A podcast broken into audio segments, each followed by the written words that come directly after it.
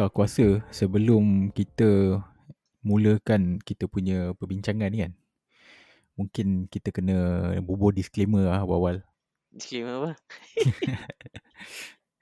Okay, aku nak bagi tahu lah yang pertama Apa yang kita nak bincangkan ni kan adalah uh, teori-teori yang dikemukakan lah oleh seorang jurnalis Yang controversial yang nama dia adalah Graham Hancock Uh, so Graham Hancock ni dia mendakwa adanya uh, civilization yang lebih uh, jauh lebih advance yang mana kenyataan-kenyataan dia ni uh, dianggap bercanggah lah dengan penemuan dan conclusion yang dibuat oleh majoriti ahli ekologi dunia.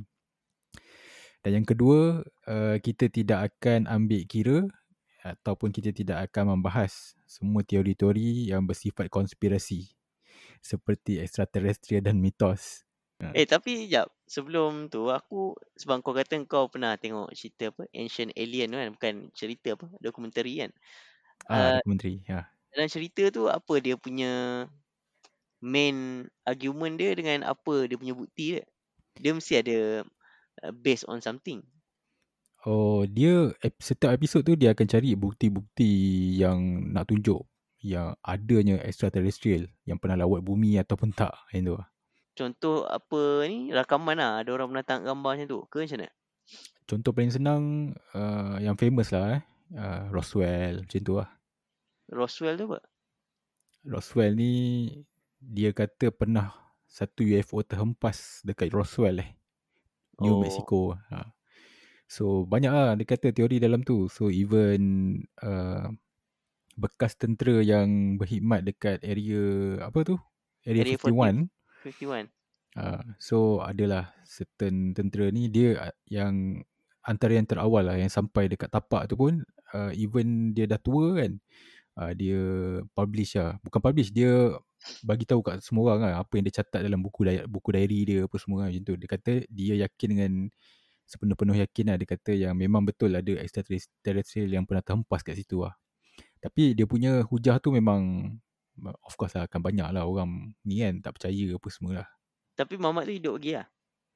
Uh, aku rasa dah tak ada kot sebab uh, yang dia yang dia keluar dekat video tu rakaman dia yang tahun-tahun sebelum tu Oh, uh, quality pun quality ni tu lah quality 3GP lah. uh, quality boleh kurang lah lebih teruk daripada tu lah VHS panggil VHS eh. uh. so disclaimer yang ketiga eh so kita juga akan membahaskan lah uh, penemuan saintifik ni tapi kita akan ambil eh garis masa yang kita ambil mula di penghujung zaman ais dan ke depan lah. Maksudnya kita tak kita tak bahas zaman-zaman yang sebelum zaman ais ni. Sebab um, sebelum zaman ais ni terlalu panjang kita nak bahas kan. Dan dia juga bersangkut paut lah dengan uh, kemusnahan civilization ni, teori-teori kemusnahan yang disebabkan oleh macam-macam sebab. Ada orang kata teori meteor, ada ada great flood, ada juga yang dikata apa perubahan uh, climate exchange, extreme climate exchange uh, younger dryers kan. So mungkin yang ni kita kita tak akan bahas secara lanjut lah semua kita akan mungkin aku akan tanya kau pendapat kau lah kalau kau rasa uh, ada civilization macam tu kan and apa sebab dia dia hilang.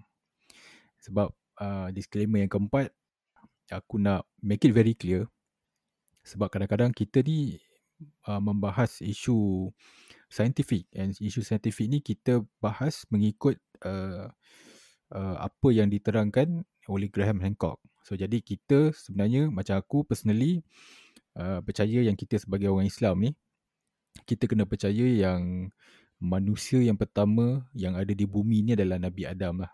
And sebab Nabi Adam ni bagi aku adalah sebaik-baik kejadian dan dia sendiri pun dalam Al-Quran dah dicakap lah.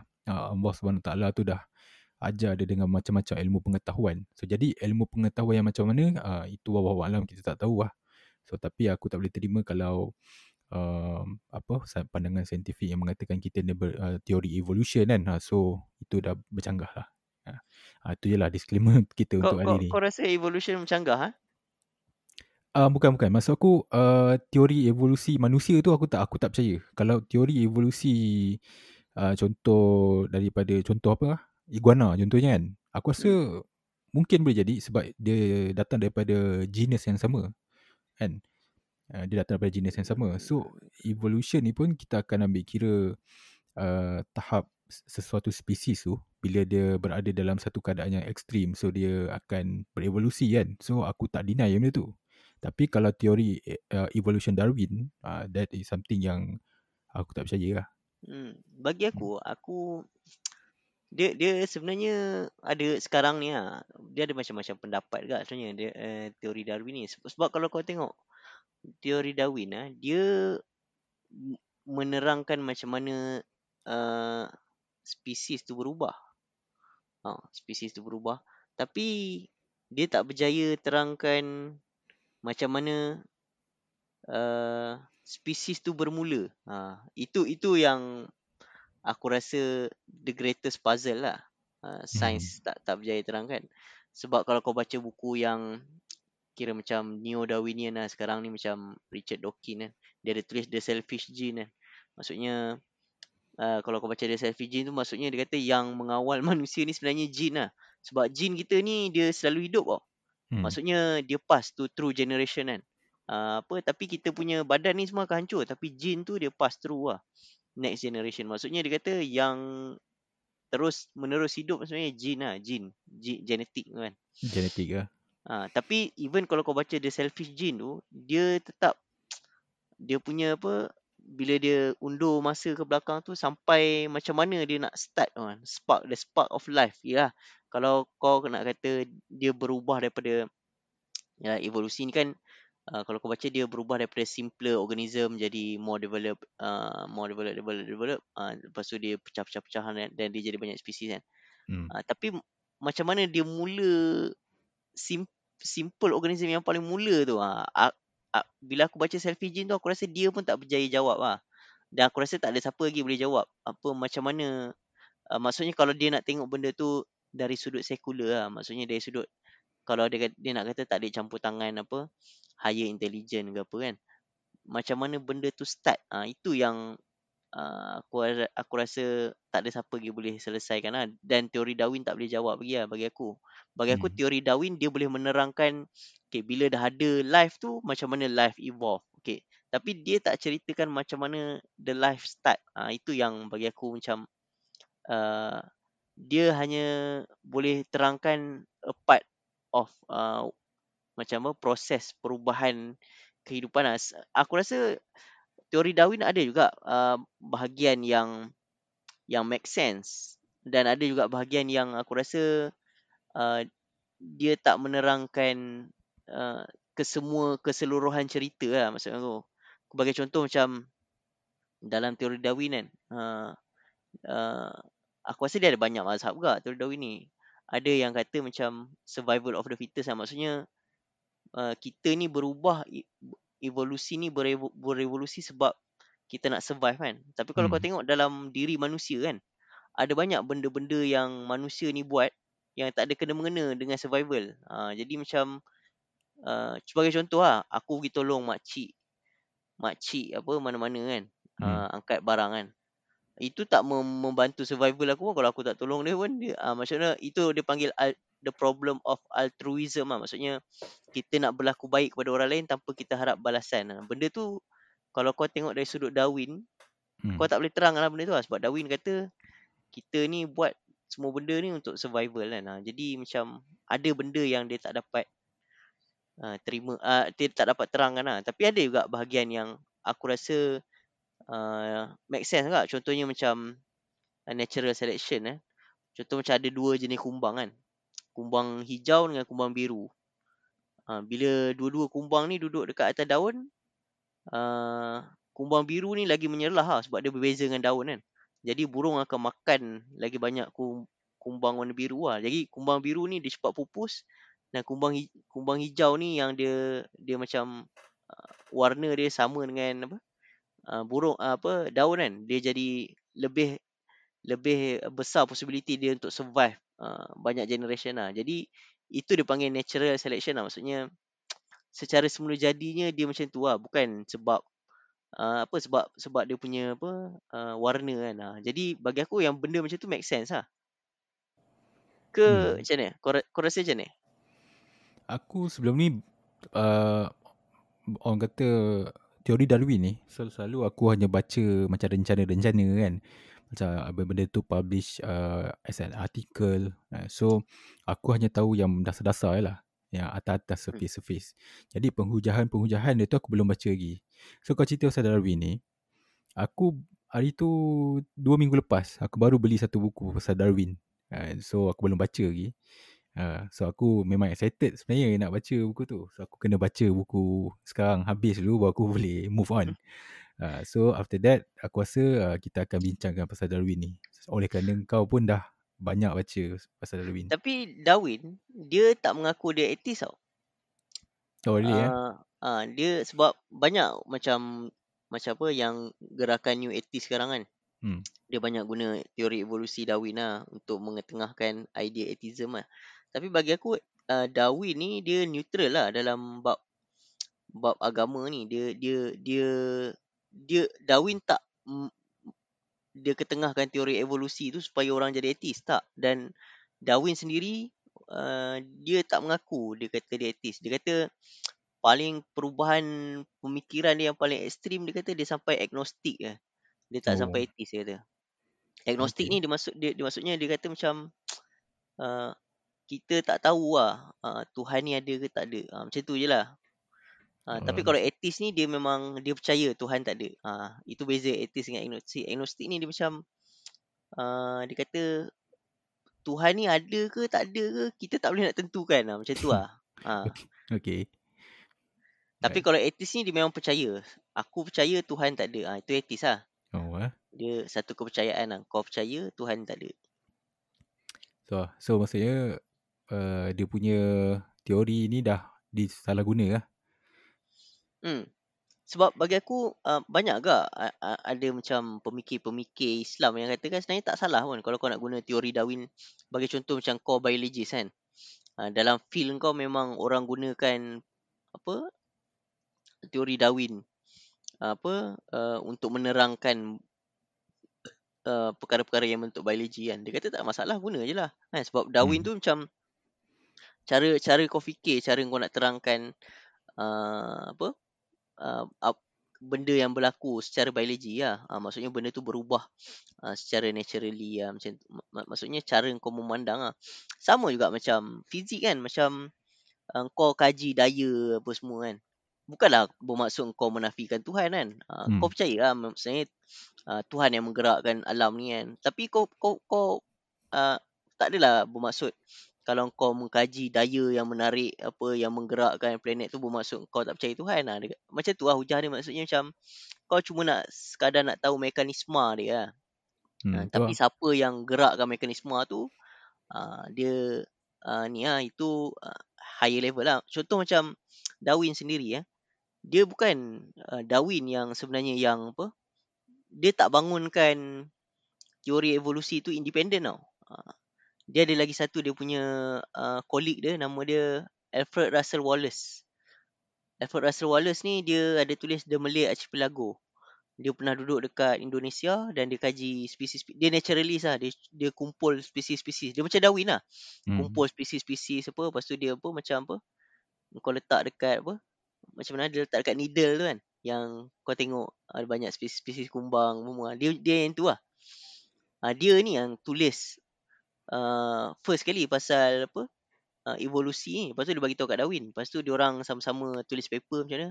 Tapi beza Wallace dengan Darwin ni, Wallace dia dia dia percaya benda tu ada ada some some higher being yang guide lah. Uh, dia dia dia bukan dia panggil in- intelligent design lah. Uh, maksudnya dia ada dia percaya some some some intelligence yang design benda tu lah. Aku rasa kita pernah bahas juga benda ni eh. Dalam kereta lah. Pernah? eh? Aku rasa pernah kot. Daripada kita on the way daripada Penang tu. Maybe lah. Uh, okay, okay. Ke lain Eh, eh? dah, dah jauh kita daripada Eh. Hancock eh. Eh, bukan-bukan. Tu kita cerita pasal... Uh, lain-lain. Tu, Lain-lain. Silap-silap. Tapi menarik lah kalau kau baca pasal Alfred Russel Wallace ni. Tu lah. Nampaknya kita tersasar sikit ni. Tapi tak apa. Uh, actually memang aku plan pun sebenar, sebenarnya macam uh, macam aku kena baca dulu buku dia aku kena tahu uh, dia punya apa hujah dia kan sebelum kita judge kan sebab kita tak boleh ambil kira uh, pandangan-pandangan orang orang lain ni sebab macam kita sendiri kan macam kau cakap dia lah, memang kita tak nafikan ada sesetengah orang yang macam ultra konservatif kan uh, yang Hmm. tolak terus memang betul tak uh, kita memang tolak lah kan uh, teori evolusi manusia daripada daripada beruk ni kan. Uh, sebab kita sebab kita tahu kita, daripada kita punya sejarah dan sirah kita sendiri pun memang sangat berbeza dengan teori ini kan. Yang Hmm. mana berasal daripada beruk.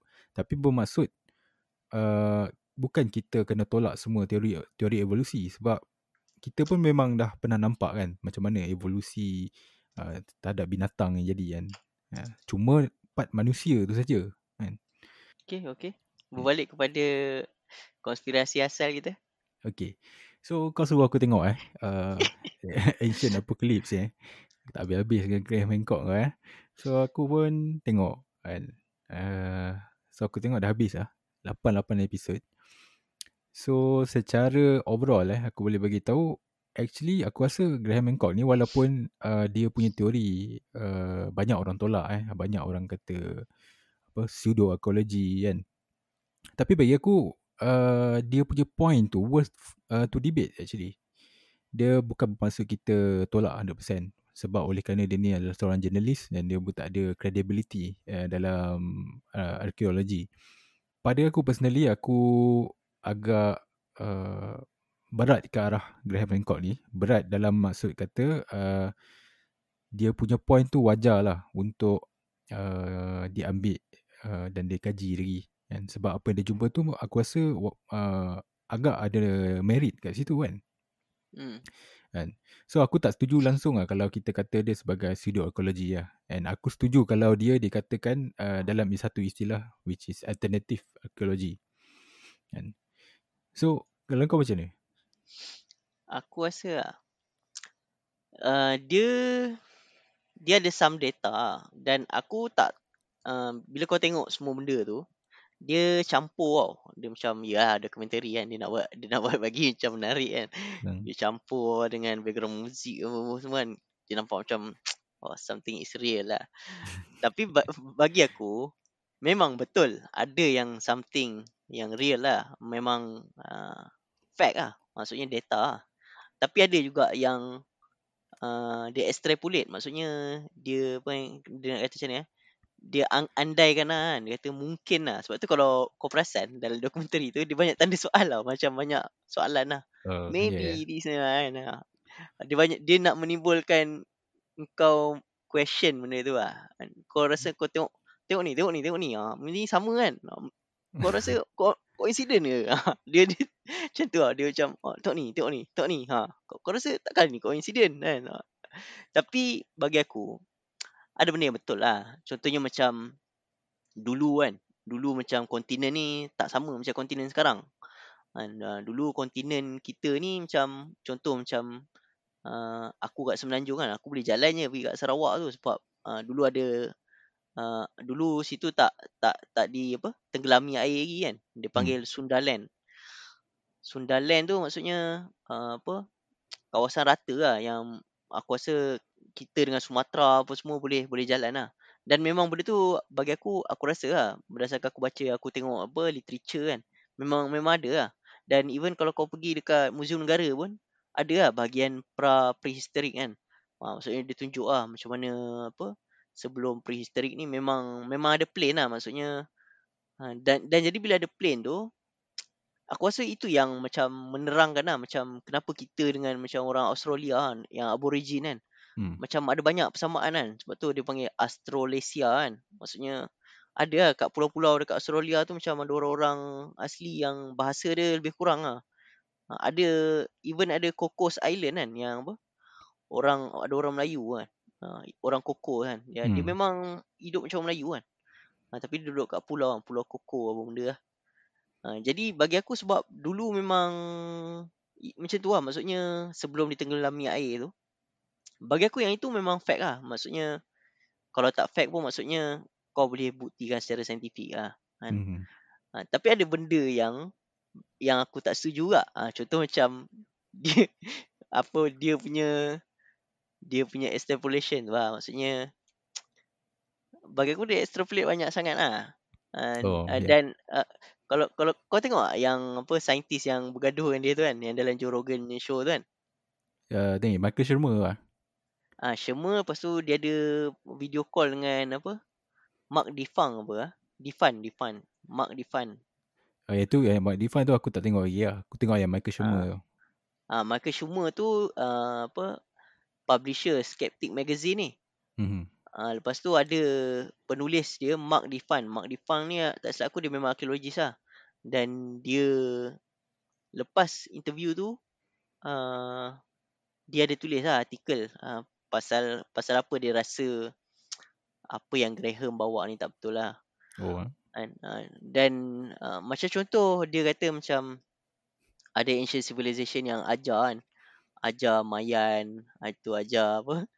Ajar orang Mesir, ajar orang kat Padang, Mhm. ajar macam ya ajar ni kan, ajar cara nak buat apa me- megalithic structure kan. Uh, dia kata tapi kenapa uh, orang ni dia ajar uh, buat struktur dia, kenapa dia tak ajar uh, cara guna besi, uh, dia tak ajar cara menternak haiwan, cara bercucuk tanam kan. Mhm. Ha, dan kalau kau perasan dekat Göbekli Tepe tu yang dia buat excavation tu, dia tak ada tulisan tau. Dia ada just batu dengan ada macam apa uh, carving haiwan-haiwan kan, haiwan-haiwan yang ada kat situ. Mhm. Ha, jadi jadi dia kata kenapa tak ajar orang tu tulisan kan? Dia kata kalau betul lah dia nak nak bagi tahu yang ada asteroid ke apa, tulis je lah kan. Ajar orang tu membaca menulis, tulis kat situ kan ada asteroid yang akan datang pada tahun sekian-sekian. Uh, jadi dia kata itu lah dia punya macam dia rasa apa yang dia apa Graham ni dia ada data tapi kesimpulan dia salah. Ha, macam tu lah. Aku pun perasan juga kan. Memang uh, bab extrapolating data tu ada kan. Uh, contoh macam tadi kau cakap tu lah. Uh, ada orang datang yang mengajar eh. And Hmm. salah satu dia punya ciri-ciri a man came from the sea with a serpent boat. Kan. So maksudnya dekat situ dia dah masukkan unsur mitos kan. Macam aku Hmm. pernah cakap dulu kan dalam kita bahas tentang sejarah kan. Uh, dalam episod sebelum ni. Memang aku pernah kata yang sometime sejarah ni memang yang yang reliable yang kita akan terima adalah sejarah yang ada rekod, yang bertulis kan, yang visible, yang maksudnya kita boleh tunjuk. And kebanyakan sejarah yang dipas secara oral eh, daripada mulut ke mulut ni kebanyakannya kita tak boleh terima sebab uh, jadi penambah uh, apa apa ditokok tambah.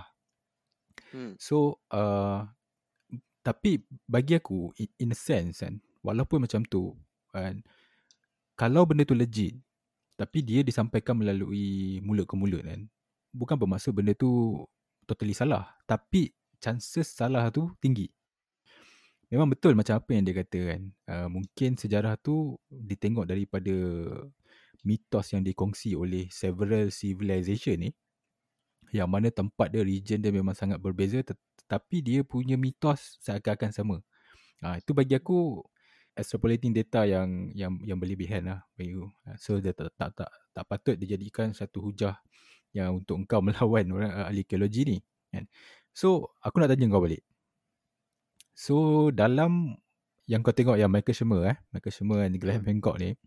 So kalau kau personally kau ke, ke arah siapa? Aku tu lah. Aku ada benda yang aku setuju dengan dia. Ada Hmm. benda yang aku tak setuju lah. Yang aku tak setuju macam aku kata tadi lah. Yang kesimpulan dia lah. Macam Hmm. ada orang ancient civilization datang ajar. Sebab bagi aku yang itu macam dia lebih kepada dia punya suggestion lah. Ha, tapi tak tak banyak fact lah yang menunjuk ke arah tu. Ha, tapi benda yang contoh macam dia cadangkan dia kata sebenarnya arkeologi yang sebenar ni marine marine arkeologi. Ha, sebab dulu uh, apa uh, dia punya keadaan geografi tu tak sama kan. Dulu sebelum ais cair tu uh, banyak lagi kawasan apa yang kontinen kan. Tapi Mhm. lepas air naik dia tenggelam kan. Jadi sebenarnya banyak uh, apa tinggalan-tinggalan manusia ni sebenarnya bawah air. Uh, bukan benda yang kau boleh excavate dekat apa? Dekat uh, land sekarang ah. Yang itu aku setuju. Uh, yang aku rasa yang itu memang uh, point yang uh, arkeologi kena go lah. Go go deeper on that lah. Hmm. Uh, tapi benda-benda yang macam okay, contoh lagi satu yang aku rasa ini apa Mark Defang tu ada tulis juga yang dia kata macam asterism kan. Asterism ni maksudnya dia pergi kat Göbekli Tepe tu. Ha, lepas tu dia nampak macam tulis apa lukisan Scorpion kan. Lepas tu dia kata oh ni tengok orang zaman dulu pun apa uh, apa uh, maksudnya aware lah pasal constellation bintang berbentuk Scorpion dan sebagainya kan. Dia kata benda tu macam uh, itu pun dia kata macam extrapolation lah. Sebab dia kata kat Göbekli Tepe tu bukan ada burung dengan scorpion ada macam-macam binatang lagi kan. Kenapa dia tak consider binatang lain tu ha, jadi constellation kan? Ha, tapi yang benda-benda yang dia rasa selektif dia ambil. Ha, aku setuju lah benda tu. Uh. sebab aku pernah baca kalau kau pernah baca buku uh, Yuval Harari kan? Yuval Harari dia tulis Sapien kan? Uh, mm-hmm. History of Mankind kan? Dia kata memang kalau kita contoh kau jumpa lukisan dalam gua kan yang 20,000 ah, tahun lepas kan. Kau nak tafsirkan lukisan tu kalau kalau dia tak ada apa-apa tulisan lah. Maksudnya kau nak tafsir berdasarkan lukisannya. Ha. kenapa kau rasa kalau kau tafsir tu kau akan salah tafsir? Sebab constellation dengan lukisan ni aku rasa kan uh, aku akan sentuh kejap lagi lah kan. Tapi sebelum okay. tu kita kita berada dekat interaction dulu kan. Maksudnya aku nak uh, ulas sikit kan apa teori yang aku nak bezakan Graham Hancock ni hmm. dengan Michael Shermer lah. Hmm. So dalam perbahasan antara Hancock dengan Shermer ni kan, Shermer sendiri ada kata, dia kata dalam uh, scientific uh, pembuktian scientific dia memang akan sentiasa ada penambahbaikan lah. Kan? Maksudnya uh, mungkin sekarang ni scholar dia ada satu teori and dia fix dekat teori A contohnya kan. Tapi bukan bermaksud teori A ni dia akan selama-lamanya teori A. Uh, so dia, dia dia bila dia jumpa penemuan baru kan contohnya dia jumpa B. Uh, so B uh, dah membatalkan penemuan A ni so dia akan stick dengan B. Dan contoh dia macam kalau kau pernah baca uh, ada news beberapa tahun yang lepas uh, pasal uh, dia kata manusia yang terawal sampai ke Amerika. Sebab sebelum ni dia kata paling awal orang sampai dekat uh, Amerika adalah Clovis people. Hmm. Tapi dia jumpa satu uh, accidentally terjumpa dalam dalam dalam uh, project tak silap aku dia nak project buat rail ke apa something like that lah. So dia jumpa satu tulang memos ni lah dengan juga alatan batu manusia. Uh, so dia kata alatan batu manusia ni dipercayai lah uh, dia tengah dia hancurkan tulang memos tu lah de- dekat San Diego kan. So maksudnya daripada pen, uh, kenyataan awal dia yang dia kata yang Clovis people ni actually sampai kan uh, 13,000 tahun lah dia kata dalam jangka masa itu lah 13,000 uh, BC tapi bila dia buat carbon dating dekat Memos dengan alatan batu tu adalah 130,000 bro. 130,000 uh, BC and uh, penemuan ni memang dah diterbitkan dalam uh, jurnal-jurnal arkeologi. Kan so aku faham apa yang dia cuba sampaikan.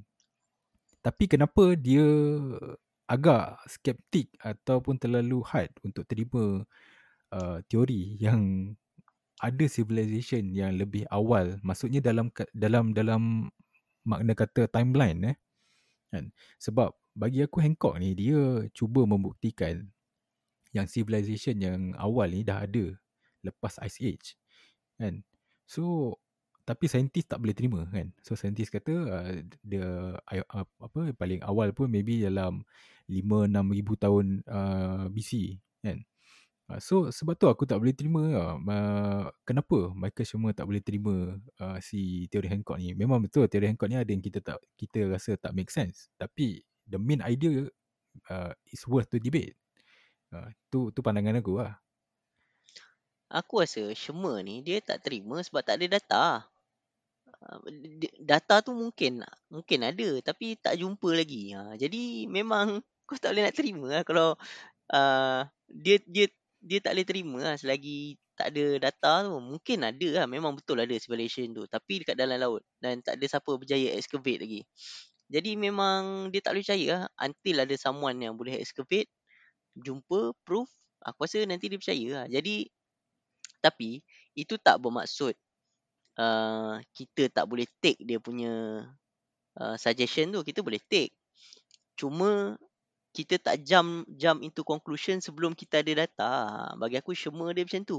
Dia macam, okay, ini teori kau. Tapi mana data dia? Uh, okay, Mhm. kalau kau ada, uh, uh, memang sebab aku, aku rasa dalam interview tu dia kata, uh, memang apa yang uh, apa Hancock kata ni ada possibility. Tapi bukan teori Hancock je yang ada kat luar ni dia kata kan. Banyak lagi teori Hmm. yang ada kan. Mungkin sebab ni, sebab tu, sebab ni. Dia kata uh, perlu ke ahli arkeologi ni semua fokus uh, dengan apa yang uh, suggestion Hancock je. Kenapa tak ambil suggestion orang lain? Ha, uh, yang macam alien ke apa kan. Mhm. Uh, banyak lagi penerangan lain kan. Uh, uh, dia kata sebab apa? Sebab tak ada data dia kata kan. Uh, melainkan ada satu data dan uh, boleh boleh boleh apa macam uh, kita kalau tak konklusif pun at least kita boleh point to some direction lah dan kita pergi ke direction tu. Ha, tapi masalah dia tak ada data kan. Jadi bagi aku apa-apa pun uh, kena pergi cari data tu lah. Maksudnya ba- tapi bagi aku apa yang Hancock suggest tu make sense lah. Uh, sebab sebelum Ice Age tu kan apa banyak land mass kan. Mhm. Lepas tu banyak flooded kan. Jadi memang betul lah arkeologi patut fokus on marine ec- marine ecology kan. Uh, maksudnya cuba cari uh, apa uh, kesan-kesan yang ada dekat bawah air lah kan. Mhm. Okay. Uh, cuma tapi until that one happen kau tak boleh nak uh, buat conclusion lagi lah. Ha, jadi dia dia apa dia simpan dulu conclusion tu until ada kajian tu lah. Tapi Hancock dia macam dah yakin lah. Ya bagi all out lah. lah. Ha, dia dah all out lah. Kenapa tak begini? Kenapa tak begini? Ha, bagi aku semua dia macam tu lah. Okay, alright. So kita kita uh, macam kau cakap tadi eh. Okay, kita cerita pasal Gobekli Tepe eh sebab dia famous site eh. So ikut kalau kita ikutkan eh Go- Gobekli Tepe ni uh, ikut penyataan daripada segi ekologi kan. Dia kata Gobekli Tepe ni dia punya umur adalah somewhere dalam 3000 hingga 4000 BC. Eh Hmm. mengikut semua eh uh, dia anggap uh, Gobekli Tepe ni eh, dia bukanlah satu lost civilization kan tetapi dia sekadar monumen lah uh, sekadar monumen yang dibina oleh orang uh, dia dia masih lagi pro kepada orang yang hidup uh, di sekitar apa di sekitar Gobekli Tepe ni adalah orang yang bersifat hunter gatherer kan? Uh, Hmm. alasan uh, dia kata tak ada sebarang alatan manusia kan? Macam apa uh, batu ke apa. Lepas tu tak ada tembikar kan? Tak ada tulisan dan sebagainya lah. Sebab tu dia kata ini adalah bukan uh, civilization. Tapi surprisingly dia kata uh, ini mungkin boleh jadi satu tempat upacara keagamaan atau ritual lah ritualistik punya tempat lah kan Hmm. tapi Graham pula kan dia kata kan dia, uh, dia pernah pergi dekat Gobekli Tepe ni dia dia pernah jumpa dia punya apa head ecologist uh, Klaus Schmidt eh and Klaus Schmidt sendiri dah uh, keluarkan kenyataan rasmi dalam uh, jurnal arkeologi yang dia kata tapak uh, Gobekli Tepe ni sebenarnya dia lagi uh, advance dari apa yang yang kita andaikan sebab dia punya tapak ni kalau dia, kalau ikutkan kata si Klaus Schmidt ni kedudukan dia memang mengikut kiraan bintang lah.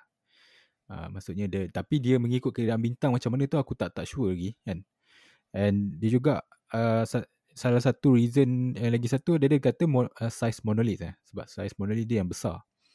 Sebab uh, kalau kita tengok Gobekli Tepe ni masih lagi dalam proses excavation dan dia tak full pun. And kalau gambar yang kita jumpa kat internet tu actually dia satu part je. Dia ada banyak lagi kan yang belum digali dan mungkin tidak akan digali lah. Uh, so Graham ni dia punya teori eh, dia kata kan kalau ada uh, monolith and size macam ni dia mungkin ada kemungkinan transfer of technology. Uh, so ini teori yang mungkin tadi lah orang datang ajar apa kan. Hmm. kan? Uh, tapi yang aku boleh terima kan dia kata ikut laporan Klaus Schmidt juga kan bila Gobekli Tepe ni kan ada dekat dekat area tu ada macam kat atas uh, man-made hill eh so dekat sekitar tu dia ada bukti-bukti carbon dating yang kata ada aktiviti bercucuk tanam yang garis masa dia bertepatan dengan uh, Gobekli Tepe so maksudnya apa Maksudnya orang tu ajar dia cara betul-betul tanam lah. Mungkin, mungkin boleh jadi macam tu lah. So bagi aku, aku Okay. gambarkan dia nak jadikan uh, alasan adanya kawasan bercucuk tanam di uh, dekat kawasan Gobekli Tepe ni kan Hmm. berpadanan dengan uh, Kemunculan ni lah. kemunculannya. So dia diasaskan dan dibuat oleh orang yang sama. So maksudnya macam mana? Adakah kita nak anggap kalau betul, adakah kita nak anggap orang yang bina uh, megalis ni dengan orang yang buat uh, bercucuk tanam ni adalah orang yang bersifat hunter-gatherer? Tak itu lah. Apa ni, aku rasa Sherma tu dia ada tanya banyak kali dekat apa? Dekat Hancock. Dia kata apa yang kau masukkan dengan advanced civilization tu? Ah, Ha, sebab dia nak tahu advanced civilization menurut Hancock tu macam mana. Uh, sebab okay, dia kata kat, katalah macam uh, kita kefahaman kita pasal advanced uh, civilization mungkin dia ada tulisan, hmm. uh, dia ada metallurgy maksudnya dia boleh buat uh, metal tools.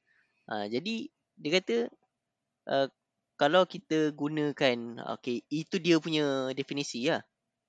Uh, kita tak nampak benda tu dekat Gobekli Tepe. Gobekli Tepe tak ada tulisan, ada ada carving haiwan-haiwan kan. Lepas tu tak ada metallurgy, uh, pottery pun tak ada. Ha, uh, jadi dia kata kalau betul advanced civilization tu datang ajar, kenapa dia tak ajar semua benda lain kan? Kenapa dia ajar shoot tanam ah? Ha, jadi itulah yang aku rasa uh, Hancock tak berjaya dia tak jawab pun soalan tu sebenarnya bagi aku Hmm. kalau kalau kau tengok dia dia tak dia tak terangkan pun apa yang dimaksudkan dengan advanced civilization tu advance dari sudut apa ha Tu lah masa aku pun perasan juga kan. Syama banyak kali kan tanya kan uh, what do you mean by ad, uh, advance kan. So sepatutnya aku rasa Graham ni dia kena explain sebab dalam dokumentari dia yang aku tengok tu dia banyak kali actually dah jawab apa pun kan. Tapi dia fail to answer the question masa dalam podcast tu. Ah apa, apa kalau dalam dokumentari tu dia jawab apa Ah, dalam dokumentari tu dia kata macam ni. Uh, advance yang dia maksudkan adalah bukan bermakna kata dia anggap orang ni pergi bulan macam tu lah. okey Maksudnya dia lagi advance daripada persepsi kita uh, mengikut ahli ekologi kita sekarang. Contoh lah, macam ahli ekologi sekarang, uh, dia keluarkan kenyataan dan dia berpendapat melalui penemuan dia, orang Gobekli Tepe ni dia adalah bersifat hunter-gatherer kan. Hunter-gatherer, uh, so maybe nomad ke apa kan. So tapi sebenarnya bukan. Dia lagi advance. Maksudnya dia ada satu dia ada satu apa uh, tempat uh, ritual, dia dah pandai apa bercucuk tanam kan. So maksudnya itu kalau kita gambarkan, kalau kita compare dengan definisi uh, ahli ekologi uh, yang ada sekarang. So tu lah maksud dia, dia kata dia lagi advance daripada ni. Bukan bermaksud advance tu dalam definisi kita sekarang ni.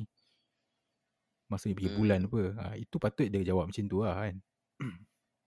Tapi aku rasa kalau lah dia jawab macam tu kan. Aku rasa maybe maybe Sherma dia boleh boleh accept lah kan. kan? hmm. Ha. tapi tu jadi macam perbahasan istilah je maksudnya kalau kau kata advance sekadar boleh bercucuk tanam apa semua maksudnya ni lah orang, orang asli apa kat Afrika pun dah advance lah Hmm. Tu lah. Tapi bagi aku, aku jadi daripada... macam teori dia tak jadi tak macam tak menarik pula Hmm. Sebab aku tengok uh, Hancock ni daripada ni tau. Daripada kau yang suggest kan. So first kali aku kenal dia, aku tengok adalah dar- dar- daripada dokumentari yang yang kau bagi tu. So daripada awal, daripada episode first pun, bila dia mula-mula introduction apa semua kan, aku dah dapat tangkap lah. Dia ni sebenarnya nak cari apa kan. And aku faham apa yang dia maksudkan dengan advanced civilization tu. And untuk aku yang first time tengok, yang aku tak pernah baca atau tak pernah ikut Graham ni sebelum ni, so aku faham erti kata macam mana uh, advanced civilization dalam definisi dia cari. hmm. Uh, Ta- ta- tapi kalau kalau kau tengok lagi ya apa yang Mark Defang tu kan hmm. dia dia dia waktu dia gaduh dengan apa apa Hancock tu dia kata "Ah, macam mana saya nak percaya kat awak? Dia kata kan dulu awak tulis buku awak kata uh, dulu dia study pasal Mayan Mayan calendar apa kan. Kan dulu Mayan predict apa? Predict Tu- 2012 oh. ah ah lepas tu Hancock dia macam ni lah dia rasa benda tu betul lah kan. Kita akan terjadi apa apocalypse lah Oh apa kan. Ya. Lepas dia kata "H- How can I take you seriously Dia kata kan ah, Sekarang kita dah tahun berapa lah Dia kata tak ada pun ah, Uh, Uh, tapi Hancock kata ah, itu memang dia kata dia kata itu kesilapan dia lah, dia kata. wah. Uh, buku baru dia dia dia dah tak berpegang lah dengan benda tu. Maksudnya itu buku lama dia lah, dia kata. Tapi apa pandai ah di Mark Difan tu. Ya. Ya. Tapi Difan tu bagus cuma dia bagi aku dia macam banyak buat personal attack ah. So, so jadi macam tak ni ah bila kau buat personal attack ni macam walaupun kau bijak tapi macam tak nice ah. Oh ya ya. Jadi Mark, Mark Diva ni aku tak pernah tengok lagi nanti lah. Nanti ada masa aku try tengok lah kan. dia dia memang lepas interview tu dia memang tulis lah artikel dia dekat majalah Skeptik. Majalah Skeptik ni dia punya editor dia Schumer tu lah. Oh okay. Ha. So Schumer ni dia, dia ada dia ada uh, archaeology background lah. Tak. Oh tak ada lah. Difan Difan tu dia memang geoscientist lah. Dia profesor geologi geoscientist. Difan oh. uh, apa Schumer ni tak silap aku dia macam publisher yang tu lah. Tapi Mhm. dia publisher kepada Skeptik lah. Skeptik ni macam science punya magazine lah. So lagi satu aku nak tanya kau kan tadi kan. Okay aku sambung balik lah. Pasal Go- Gobekli Tepe ni kan. Mhm. So satu lagi poin yang menarik eh. Yang aku tengok uh, perbahasan antara dia, dia dua orang ni. Eh dia bahaskan uh, adalah pillar 43. P43. Hmm. Uh, ini uh, yang yang famous ni lah. So, dalam dokumentari tu uh, dia, dia ada jumpa lah seorang seorang profesor ni nama dia Martin Sweatman kan. Martin Sweatman ni Hmm. siap kata lagi lah ni umpama Rosetta Stone kita lah kan. Hmm. So uh, mengikut Graham eh, dia percaya lah yang P43 ni merujuk uh, kepada beberapa constellation macam kau cakap dia lah. Ada apa lah, Hmm. ada scorpion, ada burung kan. Hmm. kan. Uh, lepas tu dia kata constellation yang ada ni berpadanan lah kalau kau tengok dia punya apa location dia dengan uh, prediction kedudukan bintang at that time. So dia Mhm. aku tak tahu lah macam mana teknologi dia orang jalan kan. So dia orang mungkin track back dia punya uh, bintang tu. Sebab aku tengok tadi aku ada tengok satu uh, apa tu nama dia definition of uh, apa tu yang pasal Equinox. bukan bukan. Dia as- apa Asterism. nama Mamat tu macam Russian sikit dia punya principle so dia dia terangkan uh, apa macam mana bumi ni tilting apa semua aku baca tadi pun based on NASA punya website. Apa nama Mamat tu? Aku pun dah lupa lah. Aku Leo Tolstoy. bukan. Apa? Nanti nanti, aku aku bagi tahu lah.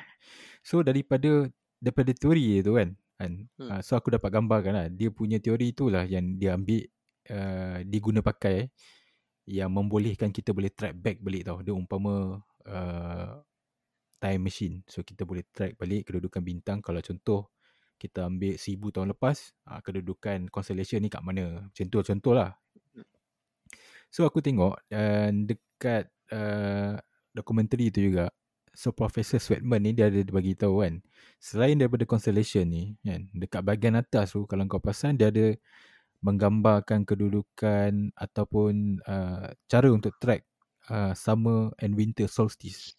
Untuk semua pula kan dia kata uh, macam kau cakap tadi lah sebab dia kata kau apa gambaran apa constellation ni sekadar gambaran je lah sekadar. Hmm. sebab dia dia kata Hancock ni bila han nak tahu han nak tengok satu benda tu bila han nampak benda ni kan dia umpama han nampak pattern.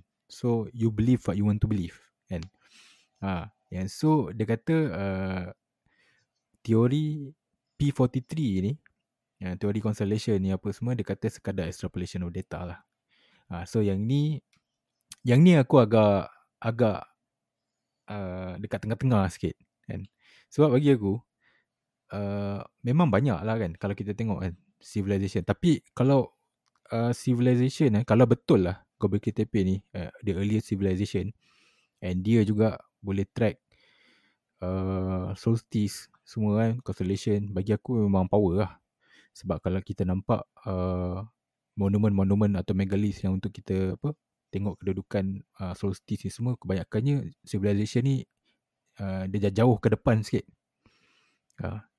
So kau rasa macam mana? Kau kau berpendapat macam mana uh, pasal constellation ni? Ha, tu aku kata tadi. Aku tak habis lagi tadi kan. Pasal ha. asterism ni. Yang macam Define cakap tu. Macam dia kata. Uh, kau boleh pilih lah. Sebab. Uh, constellation ni. Bukannya betul-betul sama tau.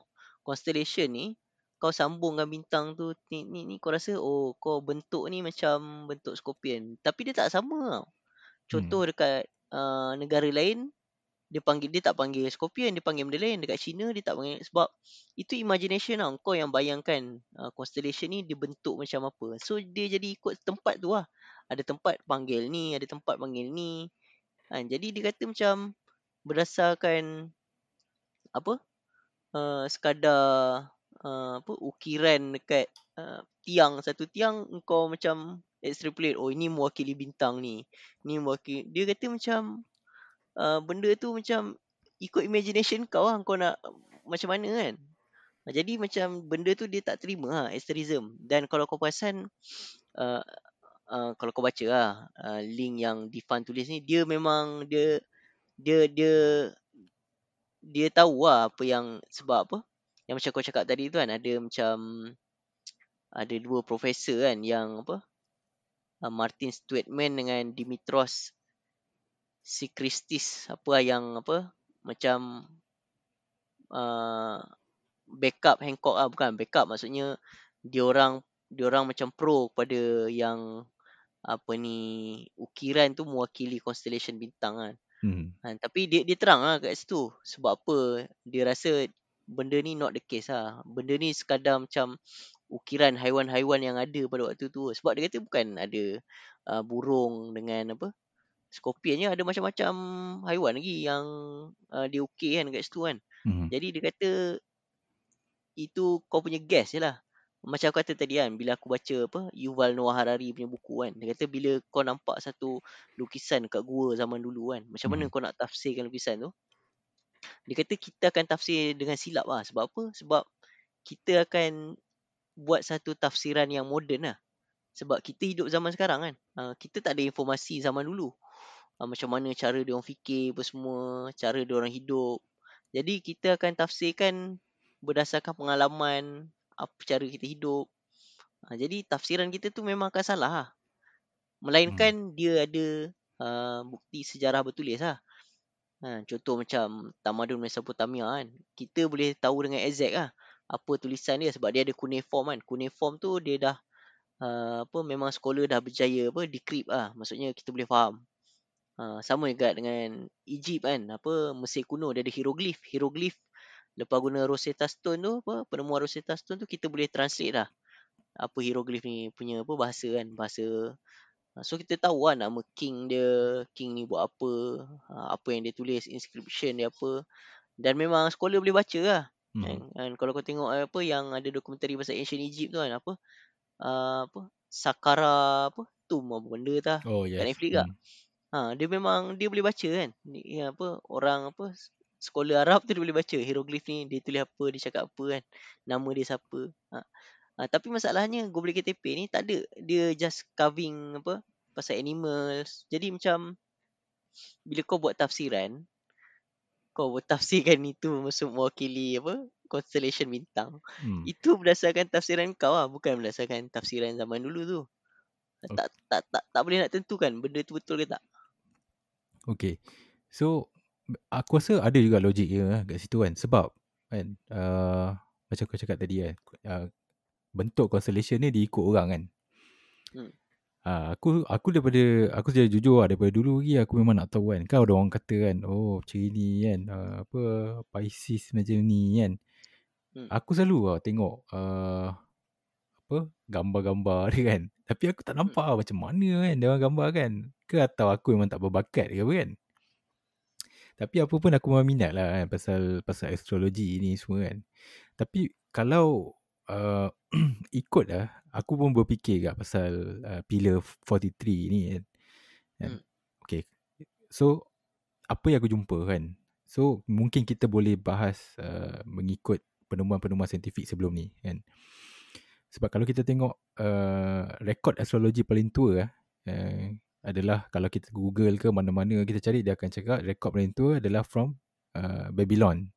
Mesopotamia. Ya, Mesopotamia. Uh, so dia sekitar daripada 1000 hingga 2000 BC kan. Hmm.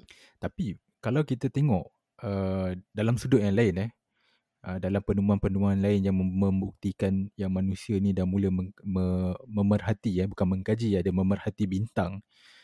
Uh, kita tengok contoh uh, penemuan lukisan. Uh, ini mungkin kau tak akan setuju sebab macam apa yang kau cakap tadi, macam apa yang Hariri bagi tahu tadi. Kan? Hmm. Sebab kalau kita tengok dia dah pernah kita dah pernah jumpa lukisan yang uh, yang ditafsirkan sebagai constellation dekat Lascaux ah kat France which is uh, dia punya dia punya garis masa dia adalah 15000 BC. So maksudnya kalau betul lah 15000 BC pun uh, manusia ni kita dah start mengka, uh, memerhatikan bintang. So maksudnya bagi aku mungkinlah fair untuk kita cakap lah uh, yang manusia dah memerhati bintang ni lebih awal. Walaupun bukan dalam satu rekod yang tersusun ya kan. Sebab bagi aku rekod-rekod yang yang daripada Babylon Babylon ni bagi aku dia umpama macam ni lah. Aku anggap dia sebagai satu turning point. Satu turning point dalam untuk bidang astronomi yang lagi advance kan. Sebab tu bila kita tengok lepas 1000 2000 BC tu kan lepas tu adanya apa Baitul Hikmah macam buku yang aku pernah baca Jonathan Lyons tu aku cakap dengan kau kan. Hmm. ha, sebab tu adalah Baitul Hikmah ni. Sebab Baitul Hikmah ni dia bukannya dia kumpul uh, penemuan-penemuan astronomi daripada tamadun apa tamadun Meso, Meso ya. Tapi dia hmm. dia kumpul juga daripada tamadun lain. Contoh macam tamadun Cina kan masa Han Dynasty uh, atau lagi satu daripada tamadun Indus daripada India. Sebab India antara negara yang daripada dalam buku Jonathan Lyons dia ada mention yang India antara data-data astronomi dia agak tepat eh. Uh, bila dia bandingkan uh, dengan apa yang kita jumpa di Meso kan. So bila dia compare uh, so India antara uh, tamadun Indus ni ada antara yang tepat uh, yang yang yang dikira bintang.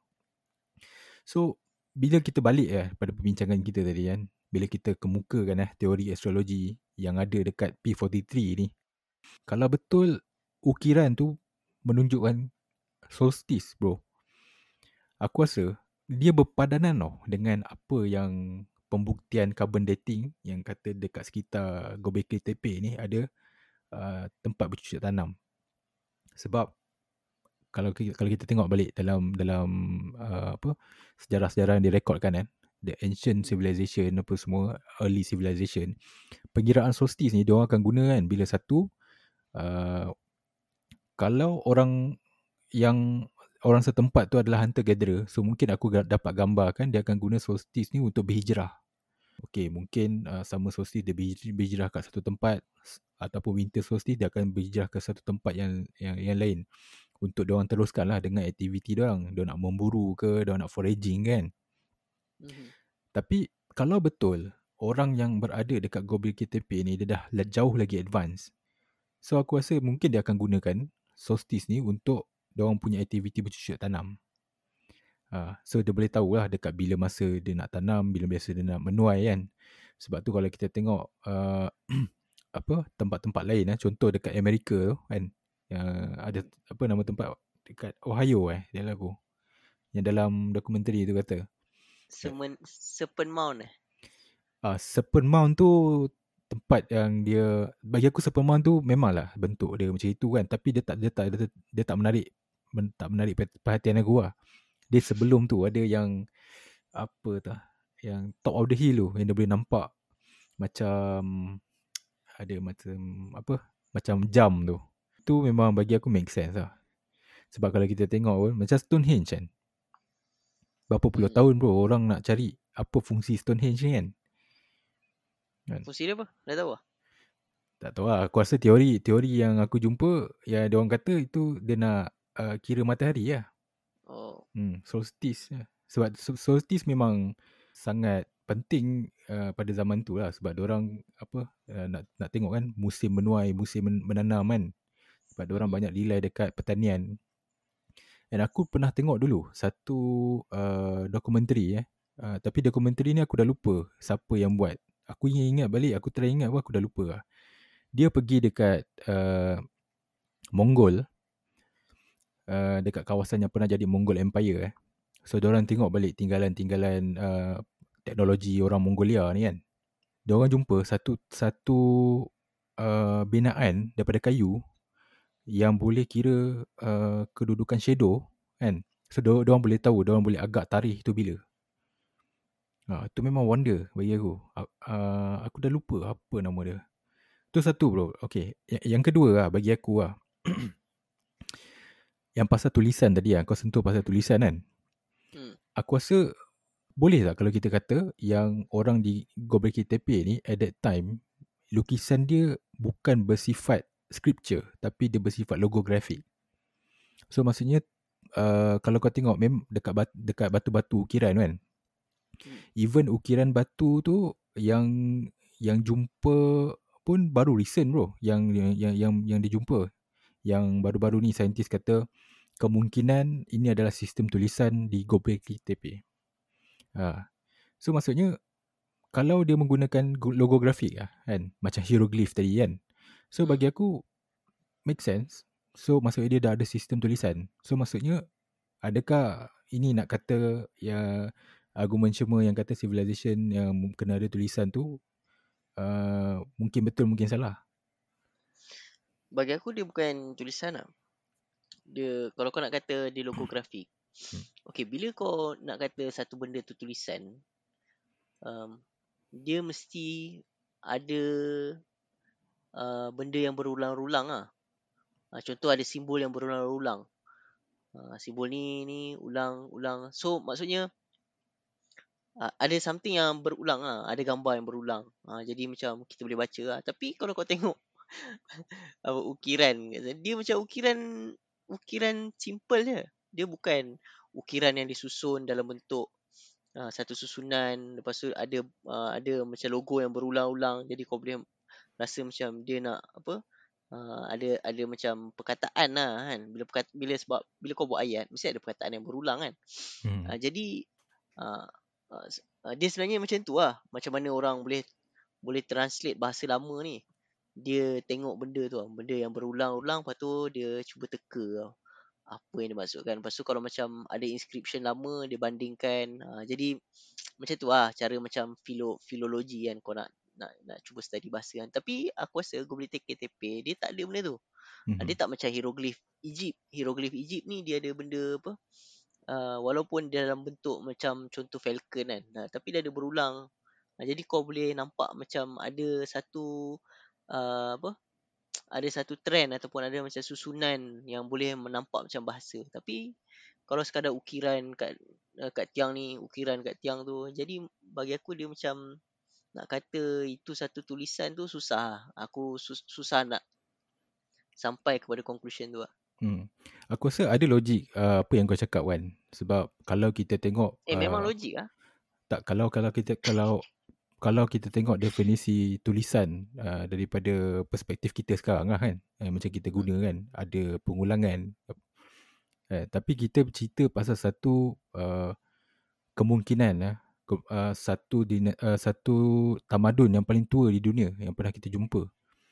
Logografik ni pun uh, bukan aku kata kan tapi dia dah pun dah disenaraikan sebagai kemungkinan sistem tulisan terawal lah uh, oleh ekologi, uh, ahli ekologi.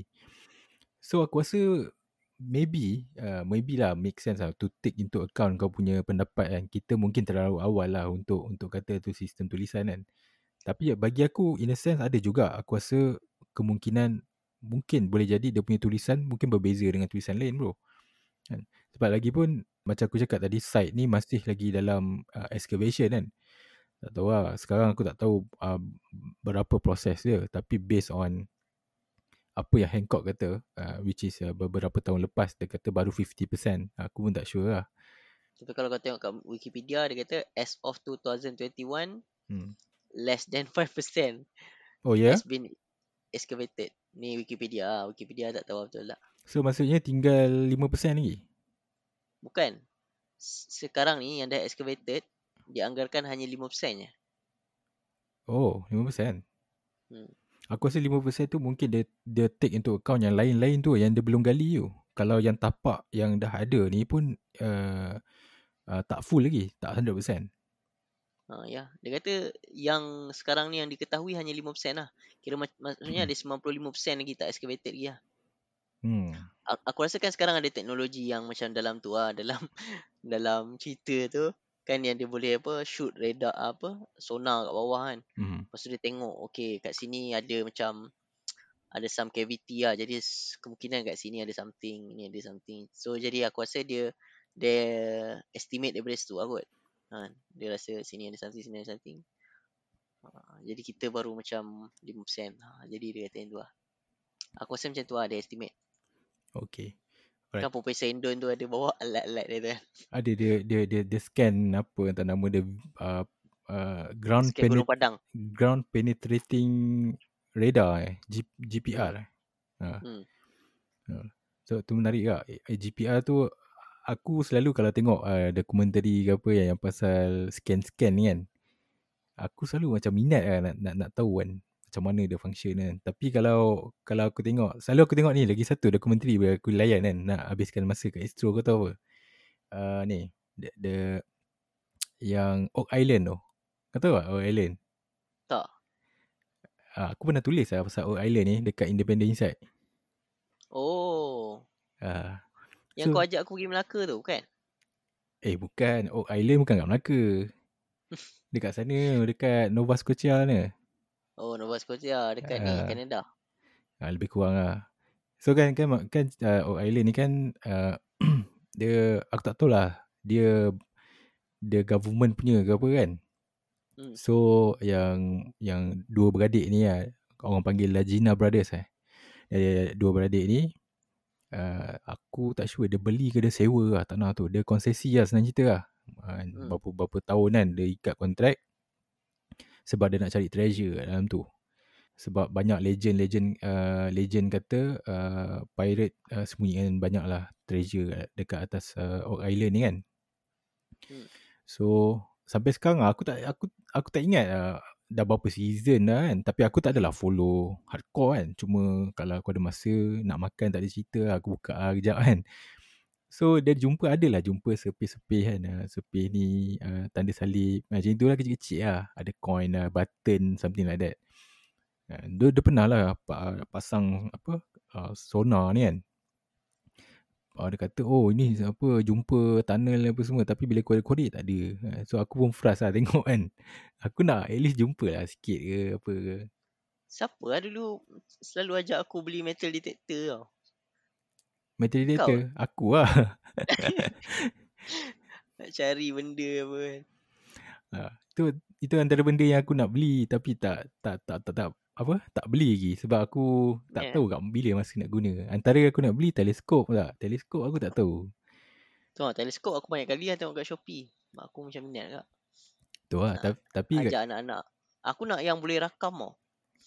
Yang macam, Ah. dia ada lah yang kau boleh mount kau punya handset, kau boleh rakam. Aku nak yang tu. Tapi, aku aku tengok tapi aku tak berani nak beli. Takut nanti, ya Shopee kan. Jadi Ya. datang, benda mengarut-ngarut pula kan. tu lah. Lepas tu harga dia macam tak masuk akal kan. Bukan tak masuk akal. Macam kau tengok harga dia kau dah tahu lah kualiti macam mana kan. Ha, betul? Uh, kalau aku pernah tengok ah, aku pernah google kan yang teleskop yang orang kata high grade punya lah. Yang maksudnya dia punya magnifying power yang besar kau boleh tengok. Dia ada range-range dia. Ada yang kau boleh tengok sampai uh, planet ni lah, planet ni lah. So harga dia mahal lah. Uh, Shopee, aku, aku ni seram sikit. uh, tapi kalau macam kau saja nak beli untuk uh, bagi apa aktiviti untuk anak-anak lah, aku rasa boleh je. Setakat kalau setakat bulan tu memang boleh nampak terus lah. Bulan jangan cakap uh, Ah. handphone pun boleh. Bulan eh. Uh, bulan tak ada masalah. Sebab kalau kau nak tengok yang lagi advance lah macam bintang-bintang serta-serta bintang kan. Uh, Hmm. tu kena lagi advance lah. Kau ada soalan lagi kat aku? Tidak aku nak tanya kau eh.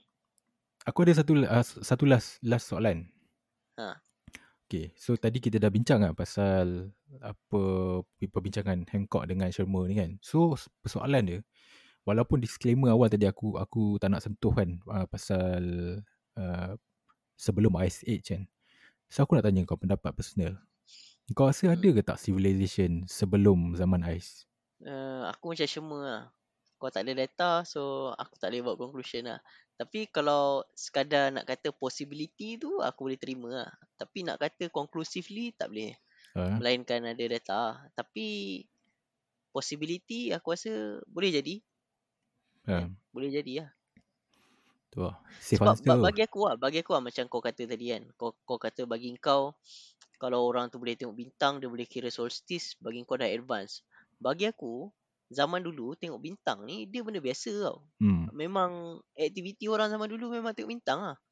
Kan? Tak kira lah uh, zaman Mesopotamia ke sebelum tu lagi ke. Sebab sebab dulu memang benda tu macam the greatest show you see every night lah kan sebab tak ada Hmm. pencemaran ni kan Ha, jadi bagi aku benda tu memang uh, sebab tu kalau kau tengok dia benda ni bersifat uh, universal tau bukan Mesopotamia je China pun tengok India pun tengok jadi maksudnya benda tu kau boleh develop independent tau kau tak perlukan uh, kau tunggu Mesopotamia sampai kat kau baru kau boleh develop tengok bintang kau tak sebab bagi aku dulu memang bila tengok bintang ni benda yang dia orang buat hari-hari tau Hmm. Ha, jadi bagi aku untuk dia kira solstice tu bagi, bagi aku lah pandangan aku tak adalah advance mana pun. Kau boleh buat. Kan? Kau boleh buat. Bagi Hmm. aku lah. Tu lah. Aku, aku, Jadi jadi ah, jadi aku aku tak pelik lah kalau benda tu dia boleh buat lagi awal daripada Mesopotamia sebab bagi aku benda tu biasa lah. oh, Ha, sekarang mungkin uh, tak biasa lah sebab kita tak tak tengok kan. Kita pun duduk rumah kan. Tengok pun tengok Netflix bukan tengok langit kan.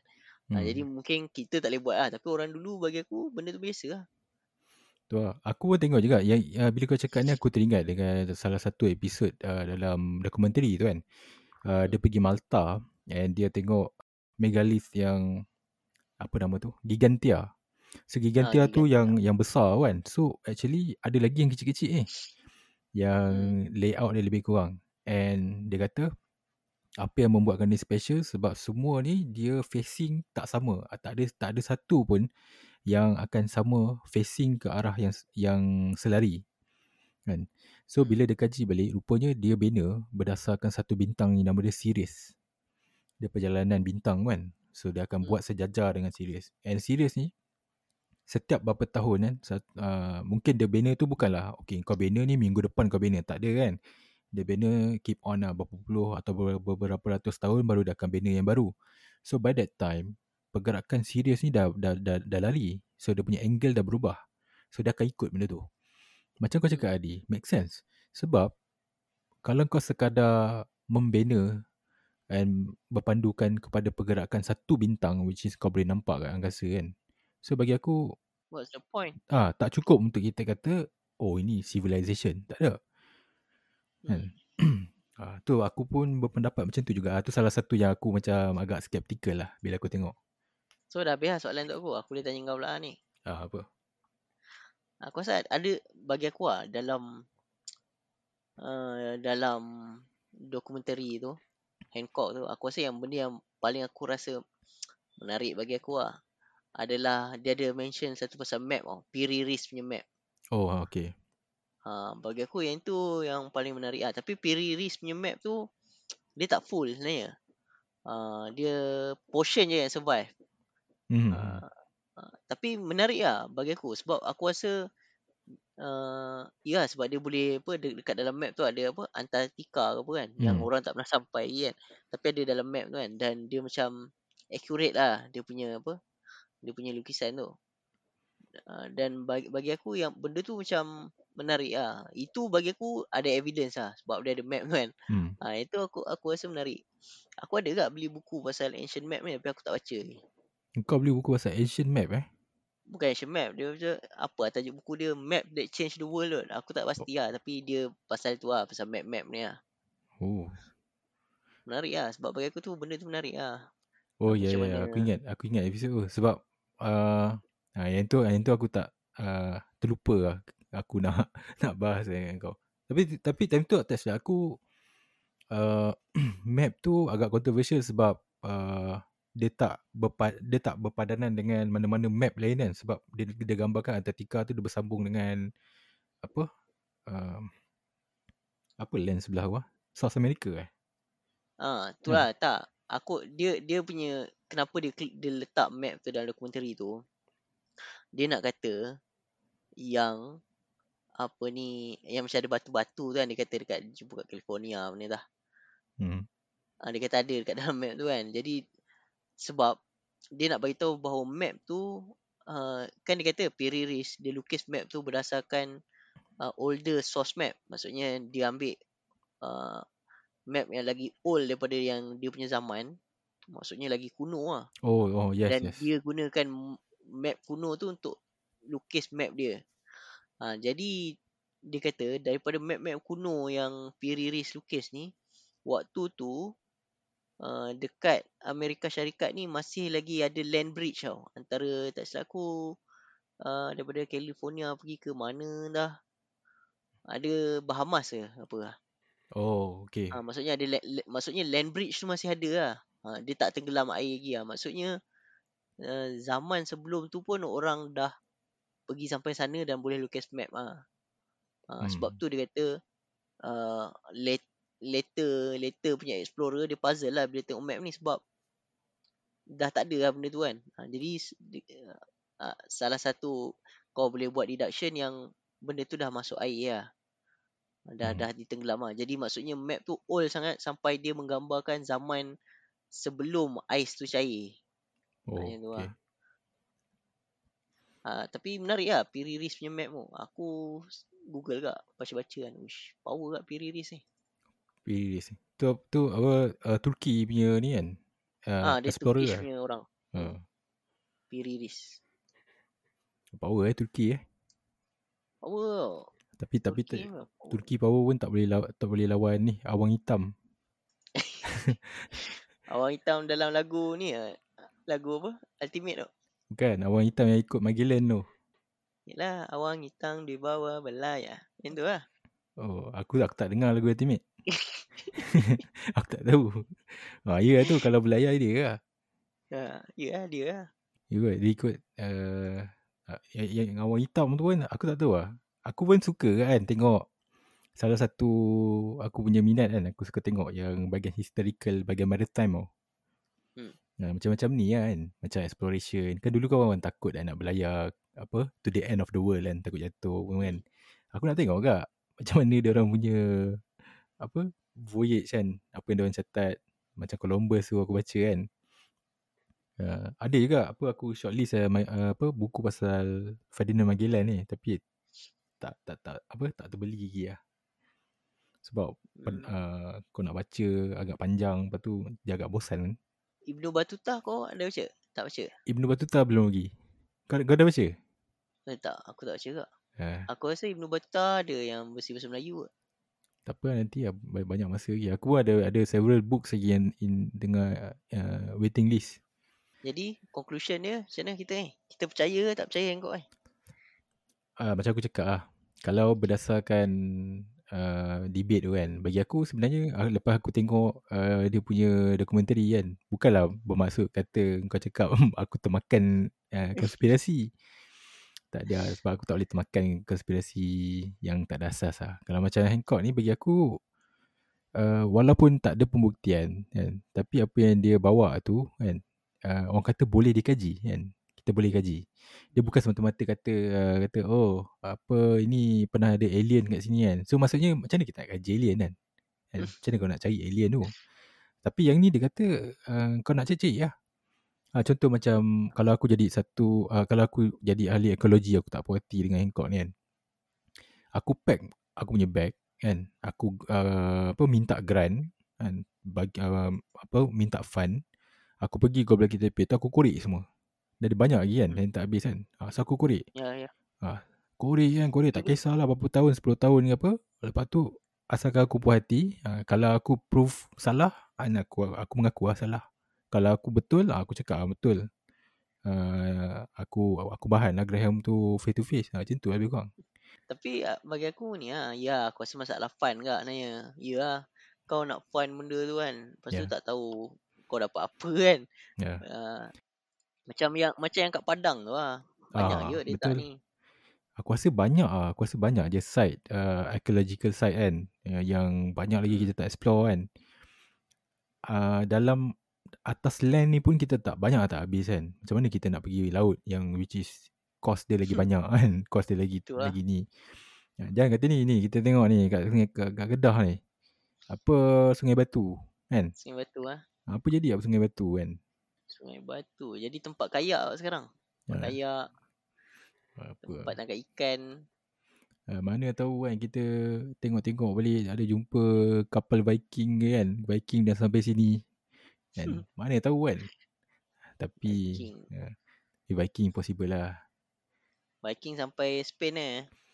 Viking punya teknologi kapal bukan untuk very long voyage lah. Hmm, bukan sea voyage lah. Dia macam Hmm. coastal lah. Okay, kita dah sampai hujung ya. Okay, okay. So Right. kita ni lah, kita sarankan semua pendengar untuk ni lah.